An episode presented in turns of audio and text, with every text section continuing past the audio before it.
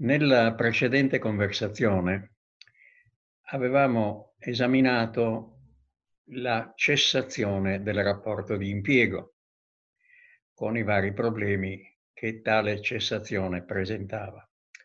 Ma bisogna qui aggiungere che dopo la cessazione del rapporto di impiego vi sono ulteriori problemi che riguardano proprio l'impiegato o i suoi familiari. Tutto questo fa parte del cosiddetto trattamento di quiescenza, quiescenza nel senso di riposo, periodo di tempo che l'impiegato ha dopo che aveva svolto il lavoro.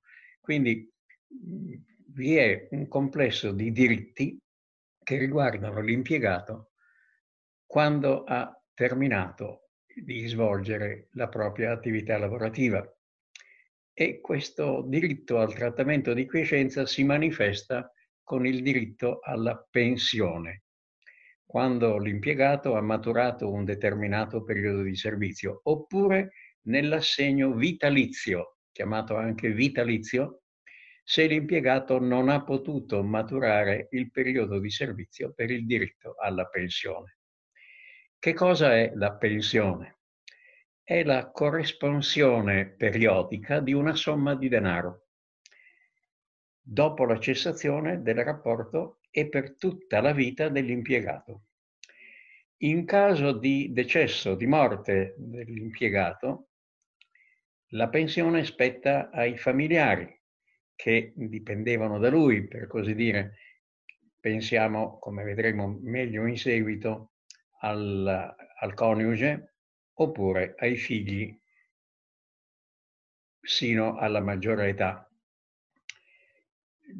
Che cosa è la pensione da un punto di vista giuridico? È una retribuzione differita perché durante il periodo di impiego dallo stipendio vengono detratte determinate somme che poi conglobate assieme formano la possibilità di avere questa pensione, che è una retribuzione quindi differita nel tempo. L'assegno vitalizio, corrisposto all'impiegato cessato dal servizio che non ha potuto raggiungere il diritto alla pensione, ha cambiato mh, impostazione e natura giuridica. Si è ora trasformato in una pensione sociale e tutto questo perché vi è una posizione assicurativa obbligatoria presso l'INPS, l'Istituto Nazionale della Previdenza Sociale. Andiamo a vedere i vari pezzi di cui è composta la pensione.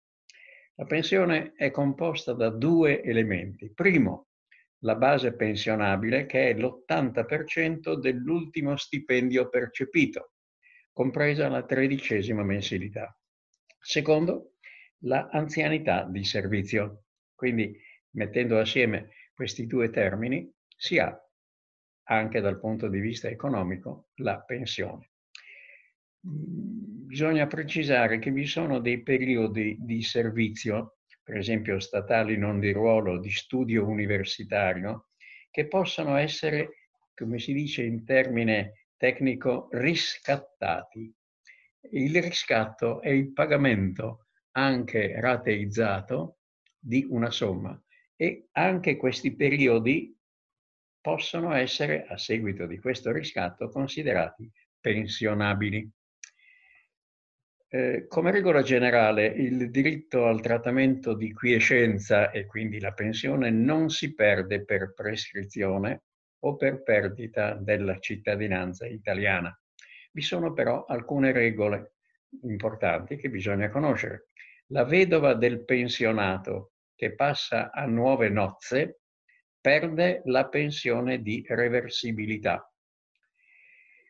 Mm, aggiungasi che le rate di pensione maturate e non richieste però sono soggette a prescrizione quinquennale.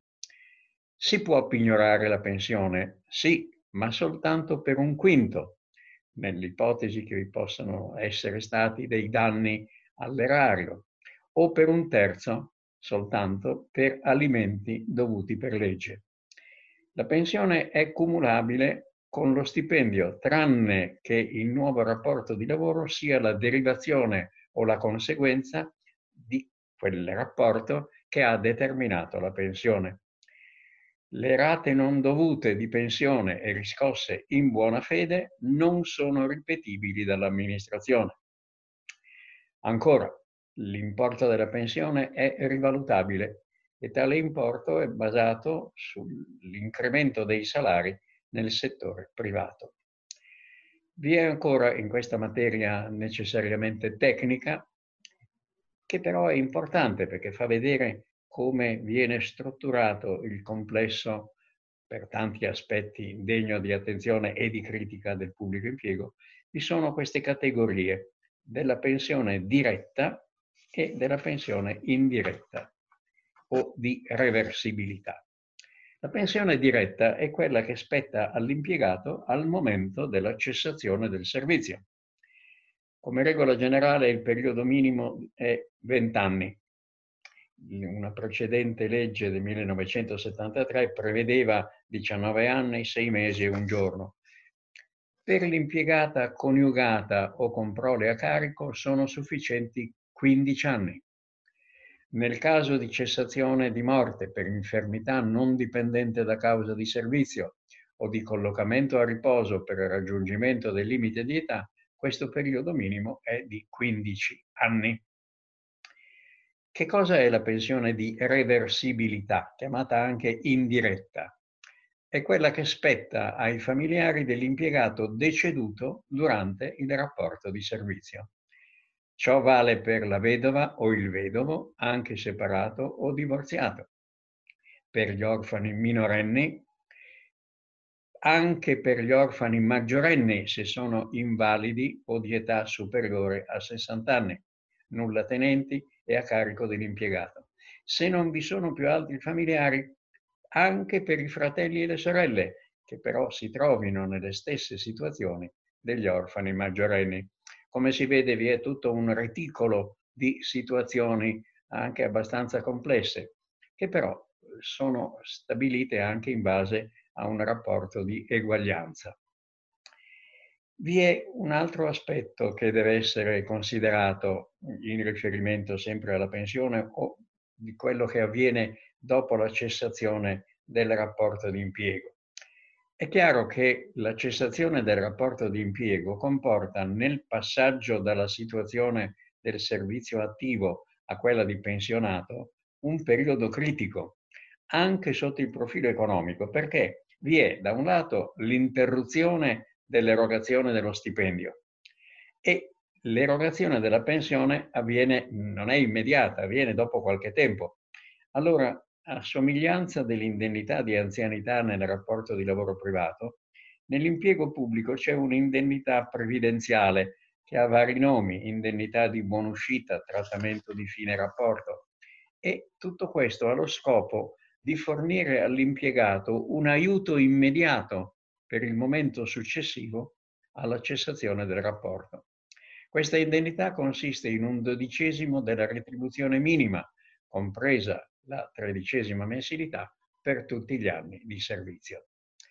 Naturalmente il diritto a questa indennità di buonuscita è condizionata all'iscrizione al fondo di previdenza EMPAS per un anno e prescinde dalla pensione. Ehm, se l'impiegato decede durante il servizio, l'indennità di buonuscita maturata spetta ai familiari, secondo regole simili a quelle che avviene per la pensione. Un'ultima considerazione, diversamente dalla pensione, l'indennità di buonuscita è pignorabile, sequestrabile per crediti alimentari. Questo lo ha stabilito poi anche interpretando la legge la Corte Costituzionale, sentenza numero 340 del 1990. E questa possibilità di sequestrare l'indennità di buonuscita, però è soggetta alla prescrizione quinquennale.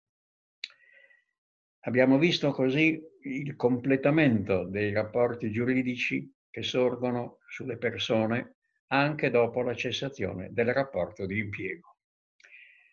Per avere poi un quadro eh, completo di tutti i vari problemi che sorgono in ordine all'amministrazione pubblica, dobbiamo prendere in considerazione un punto importante, cioè le cose, i beni che sono nell'ambito del diritto pubblico, del diritto amministrativo. Eh, svolgo qui una considerazione finale che serve anche come introduzione alle conversazioni, sempre su una materia tecnica e arida, eh, però sono importanti.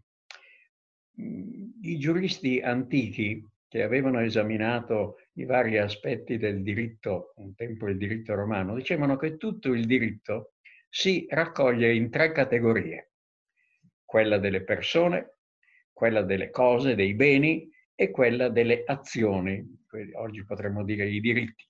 Quindi con il linguaggio latino si diceva persone res actiones. Tutto il diritto si racchiude in questa tripartizione.